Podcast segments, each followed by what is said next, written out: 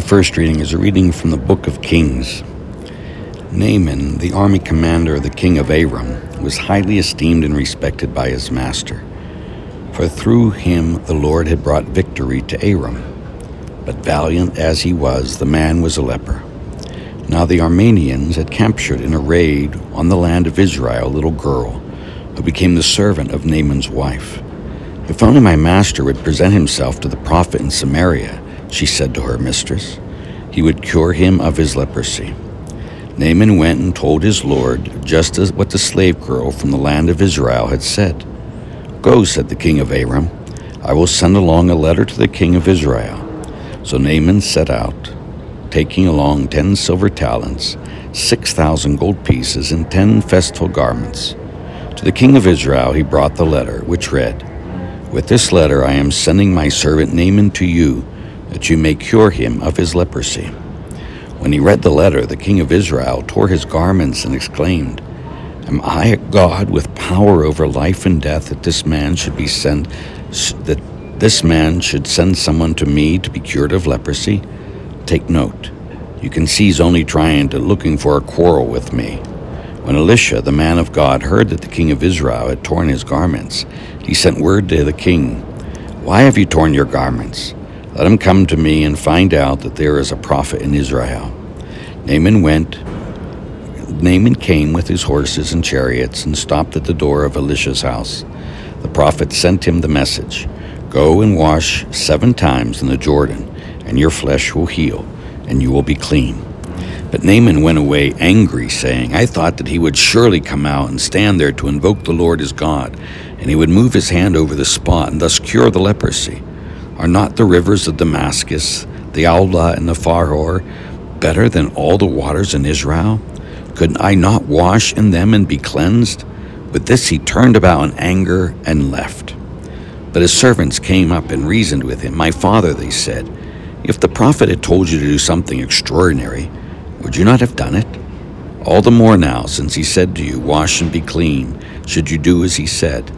So Naaman went down and plunged into the Jordan River seven times at the word of the man of God. His flesh again, like his flesh became again like that of the flesh of a little child, and he was clean. He returned with his whole retinue to the man of God. On his arrival, he stood before him and said, now I know that there is no God in all the earth except in Israel. The word of the Lord. Thanks be to God. Athirst is my soul for the living God. When shall I go and behold the face of God? As the hind longs for running waters, so my soul longs for you, O God. Athirst is my soul for the living God. When shall I go and behold the face of God? Athirst is my soul for the living God. When shall I go and behold the face of God? Athirst is my soul for the living God. When shall I go and behold the face of God? Send forth your light and your fidelity. They will lead me on and bring me to your holy mountain, to your dwelling place. Athirst is my soul for the living God. When shall I go and behold the face of God? Then will I go to the altar of God, the God of my gladness and joy. Then will I give you thanks upon the harp, O God, my God. Athirst is my soul for the living God. When shall I go and behold the face of God? My brothers and sisters, may our Lord be with you and with your spirit. A reading from the Holy Gospel according to St. Luke. Glory to you, O Lord. Jesus said to the people in the synagogue of Nazareth, Amen, I say to you, no prophet is accepted in his own native place. Indeed, I tell you, there were many widows in Israel in the days of Elijah, when the sky was closed for three and a half years and a severe famine spread over the entire land. It was to none of these that Elijah was sent, but only to a widow in Zarephath in the land of Sidon.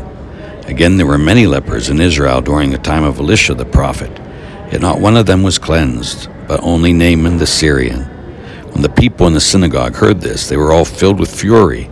They rose up, drove him out of the town, and led him to the brow of the hill on which their town had been built, to hurl him down headlong. But he passed through the midst of them and went away. The Gospel of the Lord. Praise to you, Lord Jesus Christ. Again, I apologize. I am in the Pittsburgh airport waiting to take off to Dallas first uh, via Detroit. My plane is delayed, of course, pray that I make it to the uh, Dallas Fort Worth in time to go to Sherman, uh, oh, uh, Sherman, Texas this week to preach a mission. Anyway, Jesus talks about how prophets aren't accepted in their own land.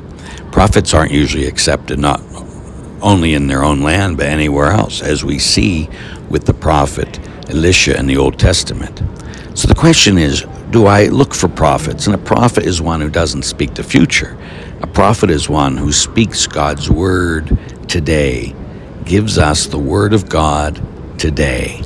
So, do I listen to them, even if it's simple? Here comes the leper, and he goes to Elisha, and Elisha says, Just go and wash yourself seven times in the water. And he gets mad. When we're looking for prophets, we got to listen to what they say to us. Because if they're truly prophets, they will speak God's word. And God's word, as we know, can bring great healing. May each of you know his love today and forever. Amen.